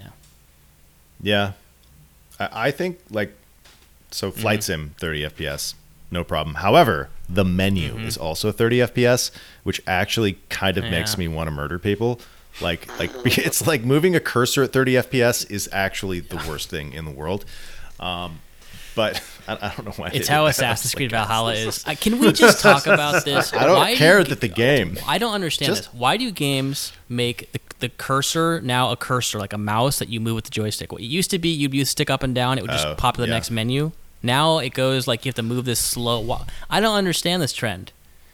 PC's the But lead don't, but design don't platform. so Um, just make it so it snaps between you know the options like the old days. I do not like this like drive the mouse Oh, yeah. slowly across I don't the know. screen. 10 years ago, we were complaining about having to use a, a plug in a joystick just to get through the menus on our FPS games. Now we're, now we're having the opposite problem. But uh, on to your, your to your question, like I don't know, like there are some games at 30 FPS is Not is action not games. a problem, but like any action games, like it, it, it's I think a lot of people will be like, I don't notice the difference, but like I think. It, it's it's Yeah, really about the if you feel. Like people do notice the difference. I think the reason people like Call of Duty games so much is because they've been running at 60 FPS Forever. for you know, Yeah. 20 years now. it feels um, so smooth. I don't know why. It's like it's, the FPS. It's because your your inputs are more rap. You're getting more inputs, so you're getting more accurate tactile feedback from the from your movements. Like that's Right. the big thing. You're also getting more resolution every Um, second. But yeah, I guess you are. You are. You're getting more visual re- resolution. Uh, but I don't. I don't know. Um, we'll, we'll see where it goes with that. I guess. Uh, we got one last game to cover, and then we're going to talk about this this topic of the week. But I have been playing It Takes Two. Do you guys know about this game? Josef, Yeah. Josef Fares, yeah. yeah Okay. for sure Right. Yeah, It's it's awesome. Josef Fares. It's a cooperative platformer, like where you have to play. To, You play two player. It's got local. So I'm playing with my girlfriend who is not, does not play many video games. Does not play 3D games in particular. She played a lot of Spelunky and Binding of Isaac, which she liked, but like 3D games gave her a lot of issues with the camera. This game is kind of a good place for someone who's not familiar with it, but like this game is pretty good. Uh, I'm really liking it. It was super fun to just to play couch co-op. We were just cracking up. Um, something that's like interesting about playing a game with somebody who doesn't usually play video games at all seeing them notice something that like every everybody who plays a lot of games notices. Like you know, like everybody knows that it's funny to like make your character wiggle, like do like an animation cancel, so that, like they do like a funny like movement or dance or something. So she was just cracking up, like making her character look like she was twerking by like moving back and forward really fast with her stick, like laughing for like 20 minutes straight, just like tear like in tears because she had never seen something like that before. Um, and it was like it was funny to see her do that. Uh, but the game is really good. It has platforming. It's very forgiving, which which it would have to be. So you can just die over and over and you spawn right away. It has like literally Doom Eternal platforming.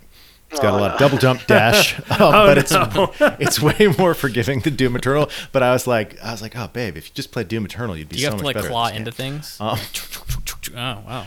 Yes. Uh, well, you don't claw, but you like Mm-hmm. attach. You grab onto the walls. So it's like the scenario is very much like a Honey I Shrunk the Kids kind of thing. You play tiny little characters in a big world where there's lots of real world stuff, but um, it, it's ridiculous. It's really fun. There's a lot of puzzles where like one person has to like you know flip a switch while the other person jumps and they have to flip the switch again. So like it requires a lot of coordination. If you're not coordinating you will not make it past it. So it, it does co-op in the way that i like it where it's like two people have to constantly be planning together and then executing on the plan. But it, it's really fun. We played it for like two hours last night and i was just like oh this is this is this is good. It's a good game for for that for particularly for couch co-op i think I, I don't know if i'd want to play it online as much it might lose some of those elements I, I just want I just want to mention that I thought it was funny that Doom Eternal's platforming is so notoriously bad that Edgar was just like, "Oh no, not Doom oh, Eternal's man. platforming." but it's it's like Doom Eternal, but like much easier and forgiving. So it's not like Doom Eternal's platforming. Sometimes feels like your head knocking against a wall over and over. Uh, this Sometimes, I sometimes, sometimes like it feels fun. Um, Yeah. Yeah, but Right. it takes two. Uh, so, Oren, what is this? Have- what is this story? What is this? What's going on here? What's this I got- topic all about? I got a topic of the week, guys. Are you ready for this? Shoot, This Danny. topic of the week. Uh, Let's do it. Let's do it. Um, so we, we talked about a lot of isometric games, right? The two that I want to talk about are Hades and Curse of the Dead Gods. So I, I was thinking as I was playing Curse of the Dead Gods, Curse of the Dead Gods does not really have a story. Like it, it very much just drops you in, drops you into the game. This is the game. Have fun. Um, conquer these this temple. That's that's all it really is. Hades, on the other hand, is the same kind of game, a roguelike game where you're trying to get to the fight your way to the end of the run, but it does have heavy story elements. Um, regardless on which one I like more, I like Hades more, but I like both a lot. I found myself engaging with Curse of the Dead Gods a lot, uh, despite the fact that it does not have a story. So that brings me to my question: Is a good story essential for a single player game? Like, do you need a good story to engage your your players? Um, what do you all think, uh, I just have Kevin? a What do you think? Do sandbox games count, or is that not? Because they, they Mm-hmm. can be single player, but they don't have stories. So Let's Okay. just say video I- games in general. Because yeah, sure. okay, why I not? think okay, video games this in is gonna- general. I I have a lot of thoughts here. C- Can we can we do some some first uh, Yeah. premise? Like Yeah, I agree. Let's lay down some some groundwork Yeah. here, because like I think it's it's confusing when people say story. I, I don't know what they like what people mean. I, I think it Characters, people mean a lot of things when they say story in video games. So like it could be the setting, right? It could just be like, oh, there's a setting and there's a backstory, right? But like you're not given like a deliberate narrative that's plot heavy. There's also like a story that sort of like sets up and explains the mechanics, right? Like maybe Mario has a story like he's got to go Exactly. rescue Peach, but uh, Peach, but there's not like cutscenes and stuff. Um, and then you know there's like the Dark Souls story where like all the stories in the world and in the environments, but you're not like being told a story. And then there's the like authored narrative that's like you know Naughty Dog, where like there's cutscenes and like things are happening. Sure. There's a very strict linear story that you're going to experience all or most of by playing the game. What do you mean, Oren? Well, yeah. Um, well, Hades is the authored narrative, right? okay. So Is it's it? like yeah. Yeah, because it has it, because you're consistently interacting with characters. It's building a narrative. There's a clear plot. Um, the the story develops as you play the game, and the world, uh, the roguelite em- elements actually tie into that a lot. Uh, on the other hand, Curse of the Dead Gods, I played it for about six hours. There's no real lore. Like there isn't really, at least based on what I played, like which was six hours. Um, there's not really a whole lot of lore. It's it's literally just get to the end of the dungeon. So it's like it's pretty much the most skeleton plot, if you can really call it like a plot in the narrative sense. It's more like a plot in like the game, the end game in the in the video game sense. So, so it's the so in the context of what you asked, Aaron, it's really the two extremes. Like, do you need hmm. an authored narrative? Is that really necessary? Or even like the Bloodborne style. Like, could you play a game like Bloodborne even if it didn't have the lore elements, and would it still be um, engaging? I don't know. That's my question for you all. Yeah, it's very interesting. I, I did some basic, very basic research to to regarding this topic, and what I found out is that there's narrative, there's story, and there's plot. You know, Mm. and all Sure. and all those three tie into what I will call player motivation. You know, because why you play a game is important. You know, like we've been discussing Curse of the Dead God and, and Hades. I don't know, but maybe Curse of the Dead Gods is better for Kevin because he doesn't care about the narrator on on, on Hades, you know. And but if you're playing for a story, then you're gonna like Hades more, and that's Mm. your personal player motivation.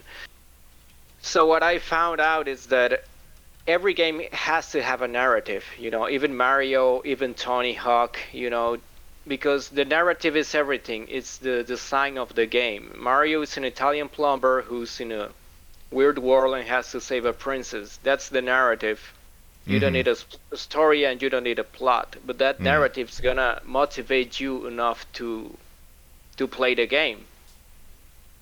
And same with Tony Hawk. The narrative is that you're a skater, skating, and that's your motivation to play the game. You know, and Right. uh, the story is is well, it's the story of the game, like in chronological order. You know, like let's say The Last of Us Part Two. The story of the last uh, of The Last of Us Part Two is just what happens chrono- chronically uh, on a chronological order but the plot is how it happens you know so all the flashbacks that that happen in the last of us part 2 or, or in or in any game that's the plot and that's the device that uh that writers use to give more emotional impact to to a given story Mm-hmm.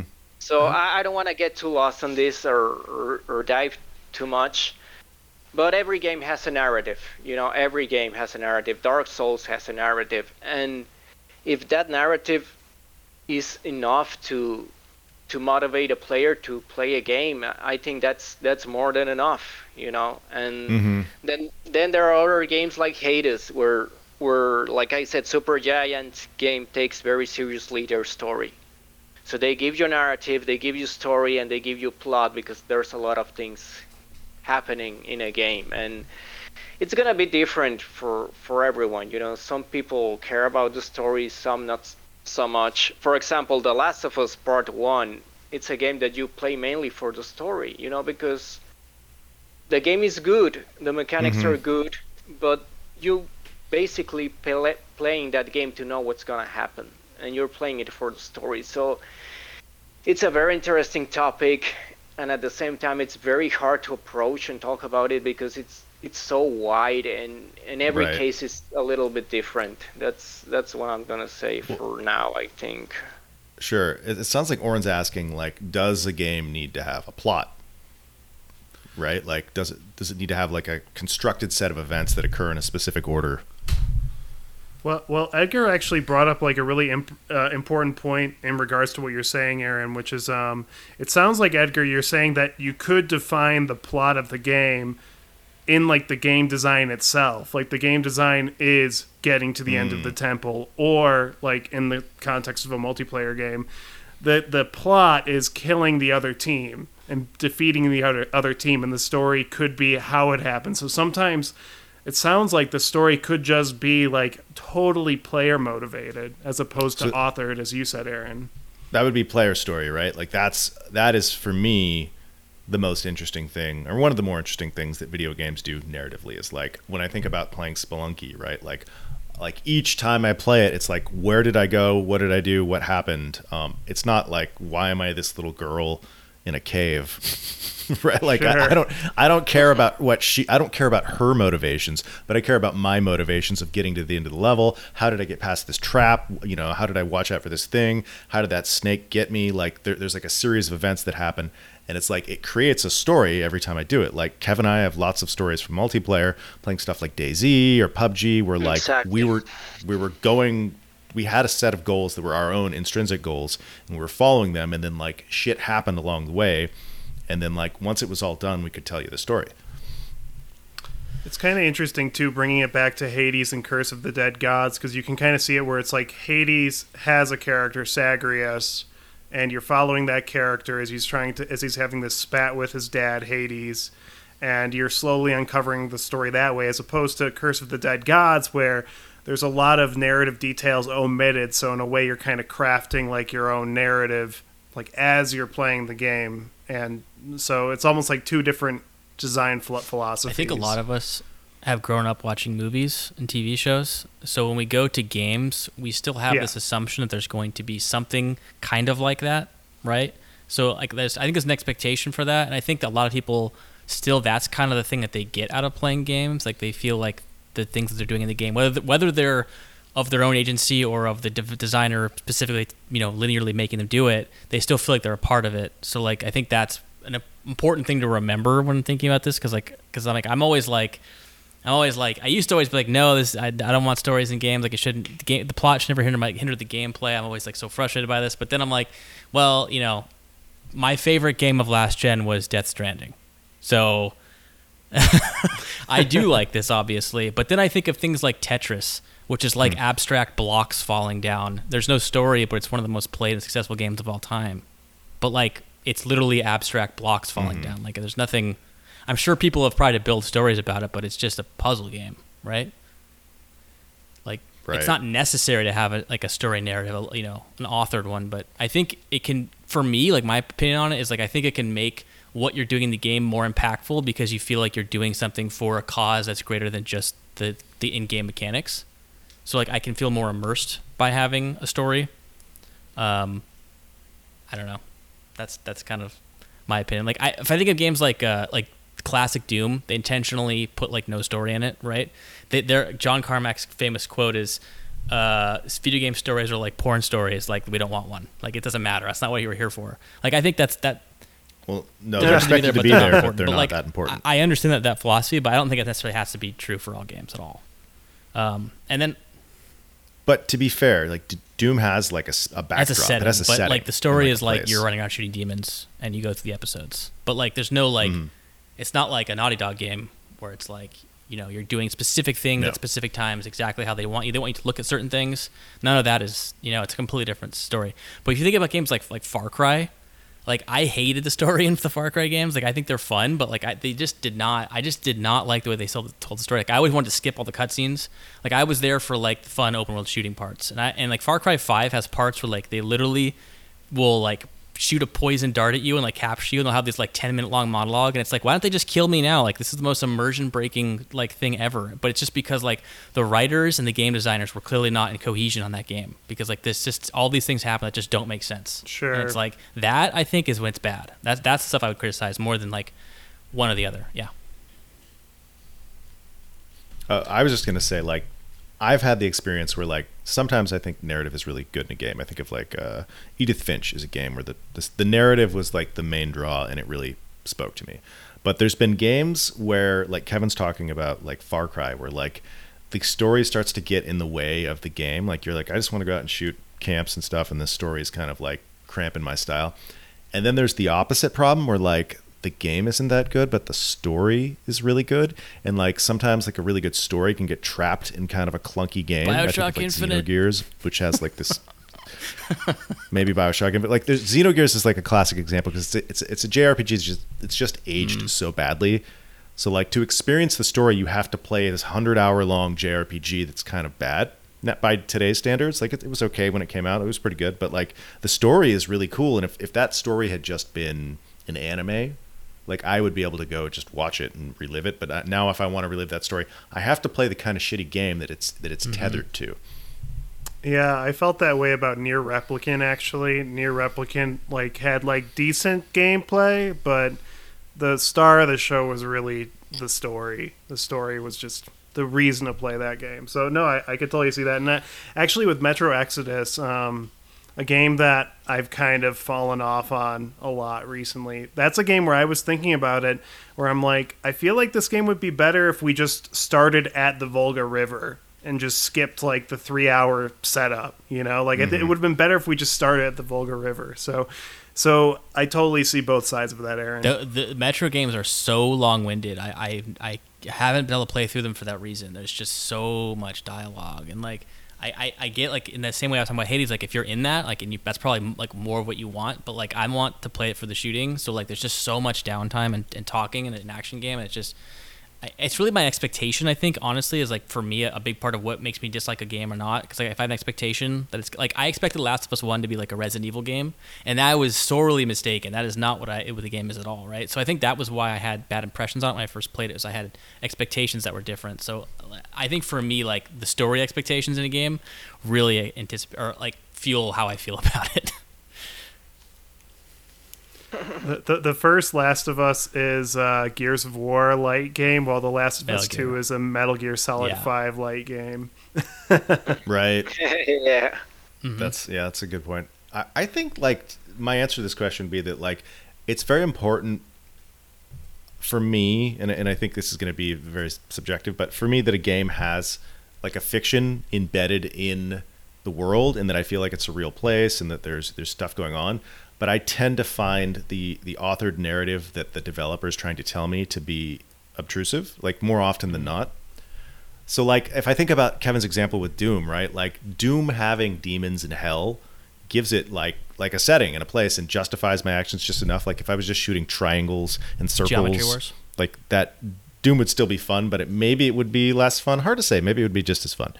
Um, but like if I'm playing Dark Souls, right? If, if if if I was just slashing at triangles and circles, like the fact that Dark Souls has this mystery embedded in it, but it's not really telling me about it, I can kind of go there or not. It, it does a lot for me.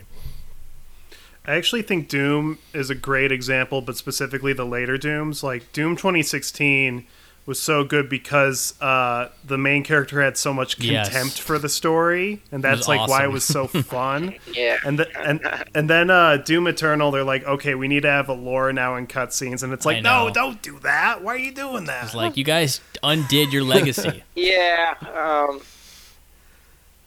every game it's a little bit different, and it works different for every game. You know, like I do think that every game needs a narrative that sets up player motivation, but a story and a plot not necessarily. The answer will be no. And like I think we all kind of agree that Ubisoft it's the biggest sinner of this, and uh, because the, all their games they have this open world and they have these open world missions, but they have a, also have a linear main story mission, and then the, ends up getting in the way. You know, I, I I don't like the story in Far Cry. I don't like the story in Assassin's Creed. I just wanna run around and climb towers. Same goes for Far Cry. You know, so it, that's a case of a developer putting a story because they wanna please people. You know, because they wanna make the b- game better if if it has a story, and it ends ends up working against it. You know, um, the story in every Far Cry, honestly, su- they all suck. if, if we're Yeah, they're not we're. Mm-hmm. realistic, you know. So it just gets in the way of the gameplay, and and sometimes all you need is just a narrative, you know, a narrative like in Dark Souls or or even the Far Cry games. If they just put you in a jungle and go shoot people and survive, that will be more fun than uh, talk to this crazy cliche villain. You know. How many times did you guys, when you're playing GTA on PS2 or in my case Xbox, GTA 3, GTA Vice City, you get stuck on a story mission that had bad design, you hated it, but you wanted just to get to the next island, like the game is gated by these story missions, and you just want to play the game more. It's like, ugh, like that kind of stuff is so frustrating. yes. Yeah. Yeah, it was. I feel like that's related to this because like they want to tell you a certain part of the story that you may or may not have. I didn't care about. I didn't play any of the GTA games for their stories. I, I I pay attention to them briefly, but that was not why I was there. Yeah. You were there to kill the hookers. Let's Amongst be all sorts of Wow. things in that game there is to do. Hey, man, me too. Uh, all right. The uh, fir- the first ninety percent of GTA 4's story is good. That's the only. Hey, Niko, really let's go story in my bowling. opinion. I liked it. I mean, like, yeah, it's kind of like the Eastern European stereotypes, but like the central conflict was interesting enough. I don't know. Mhm. It didn't grab me for some reason, but I, yeah. I like never. Yeah. I mean, Red Dead stories are way better than any of the GTA stories. So, like, if you Oh, want the story, if you want the stories, play the Red Dead games instead. Mhm. Yeah, that makes sense. I, I I think like what it kind of comes down to is just like there's like some mediums are better at doing things than others, and but like people are also going to always have subjective reasons. Like some people listen to music for Yep. the lyrics, right? For me, I would be like, that's crazy. I listen to music for the music, but like nobody's right. you know, it's just like it's just like what's your approach. But like I do think music is is more successful at giving you a variety of sounds than than a variety of lyrics and games are maybe better at like delivering mechanics than stories or books are better at delivering stories than mechanics but like Yep. both can do both you know you can have a choose-your-own-adventure book like that's a game And the other thing I just want to Um, touch upon is like games that have fixed stories, but you have agency in it, like Mass Effect or Until Dawn or whatever. That is something I'm really into because then you can have like the you know big movie quality of, of that stuff, but you can choose where it goes, and that's a unique experience like only games can do. So that's awesome. I'm into that. Yeah, for sure. all right you guys feel like we talked about this Did we all say? Well, yeah, I guess no Yeah. one no one said yes or no, right? We didn't have like an easy cut answer. There was no like it's one sentence answer for this. It's too complicated. i mean i think we all agreed that like a fiction is helpful to sell a universe but the, the authored narrative is take it or leave it Depends on the game, really. yeah Yeah, And how how yeah, I it's thi- implemented with the gameplay. You, I f- yeah, that's what it comes down to, Kevin. How it's implemented with the gameplay. That's that's what I think Mhm. boils down to. Yeah. Uh, all right. Well, let's do recommendations. Um, Oren, what do you, what do you, what movie you recommending this week? Um, I'm recommending a Nicolas Cage movie. Can you believe it? Put the bunny back in the basket. Mandy, huh? No, Mandy. Mandy's good too, but um, this one's called Pig. It's it's directed by Michael Sarnoski, and it's um, it's it's a very uh, it's a really good Nicolas Cage movie. And the reason why it's really good is because um, it sells itself as this John Wick style thriller in the advertising, and um, like you think it's going to be like Mandy two, basically. But uh, then the sto- then the story subverts itself in really fun ways, and I think uh, uh, if anyone wants just like a really good Nicolas Cage movie that's really well done, I highly recommend Pig. Is it on a uh, on any streaming service or just? Or just Uh, I had to buy it digitally, unfortunately. Yeah. Yeah, I think it's I- pay per view because it's new, right? Okay. Yeah, I, I um I think I paid I, I pay I paid a little bit for it because I really wanted to see it because I was hearing so many good things about it. But um, it's worth seeing if you uh, if you have the cash to. It, to be honest though, like if you wait a couple months, I I bet you it's going to be on like HBO Max soon. So feel free to wait. Yeah, Alright. sounds sounds really good. It's Yeah, I'd really like to see that. Uh, my rec for this week is uh, Noclip. The YouTube channel Noclip did a documentary Okay. on Thief, uh, which I think if you have any interest in the history of the immersive sim or stealth games, like this is one of the first stealth games, or Looking Glass Studios, like this is a, a great. It's an hour long documentary. He interviews Warren Spector. Uh, uh, what's the guy who developed Bioshock? Um, Ken Levine, yeah. Ken Levine. Ken Levine, Levine. like like a lot of big names. Like so, it, it's a pretty in depth, and it, it's got a lot of like footage and interviews with like people who worked at Looking Glass that you haven't heard of, and it's it was just really good. And and I think you know like Thief's one of those games that's kind of like sailed over the horizon in a lot of people's memories, and I think uh, people should be thinking about it. So yeah, Kevin, Nice, you have nice. Uh, yeah, mine is a musical artist named uh, Kanga. I listened to the self-titled album by them. Um, it's like a mix of dark synth and just dark pop industrial, kind of like uh, Nine Inch Nails almost, but like some synth wave. I don't know. I'm like super groovy. It's one of those albums I listen to like all the way through, like already 20 times. And I'm like, I need to stop listening to it because I'm gonna get sick of it, and I don't want to get sick of it this early. Because I always over listen to artists that I find because I'm always like looking for more music and then that I like. It's hard for me to find, and then I always kill it by over listening to it. So I'm trying to like give it a break for a week and see what happens. But um, yeah, I really like this album, Kanga. So if you like dark pop music or dark industrial, check it out. It's really good production too. Nice. Uh, well, my, my recommendation is The Wire, the the HBO Nice. series. I am I'm watching it for the second time, and that show has not aged a bit.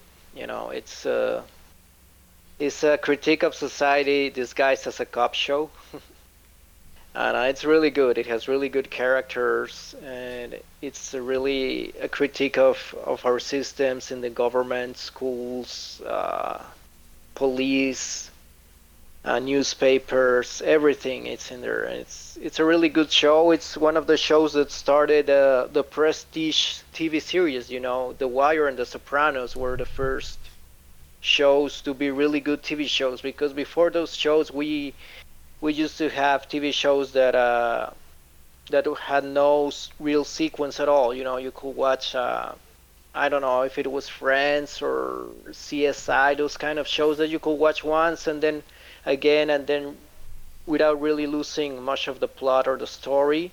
hmm And uh, those kind of shows, The Wire and The Sopranos, they they started bringing back the the prestige TV shows. You know, after that we have Mad Men and Breaking Bad and all those kinds of shows. So The Wire is one of the first ones to really bring prestige to TV, and it's really good. Uh, that's one. Uh, Yeah, no, The Wire is incredible. Uh, Still- I feel I feel like The Wire is the only TV show that exists that you can teach as like a course in a sociology course, like college course. You know, like like there's so much you can talk about in that show. oh yeah. absolutely. All right. Well, awesome. Edgar, thanks for joining us. Where could we find you? Thanks for having me. Uh, I'm on Twitter. Uh, my handle it's at Dr. Chaps 12. And uh, yeah, I'm, I'm mostly on Twitter. That's where I'm most, the most active. So All right. Go troll Edgar on Twitter. No, be nice to him. Uh, give him a follow. All right, cool. Well, Madden, as always, uh, we, we love you. You're our favorite. And uh, that's all we got for this week. We'll be back with the uh, 50th episode in two weeks. Oh my God, 50th episode. congratulations. Yeah. All right. All right. Peace. See you guys. Nice.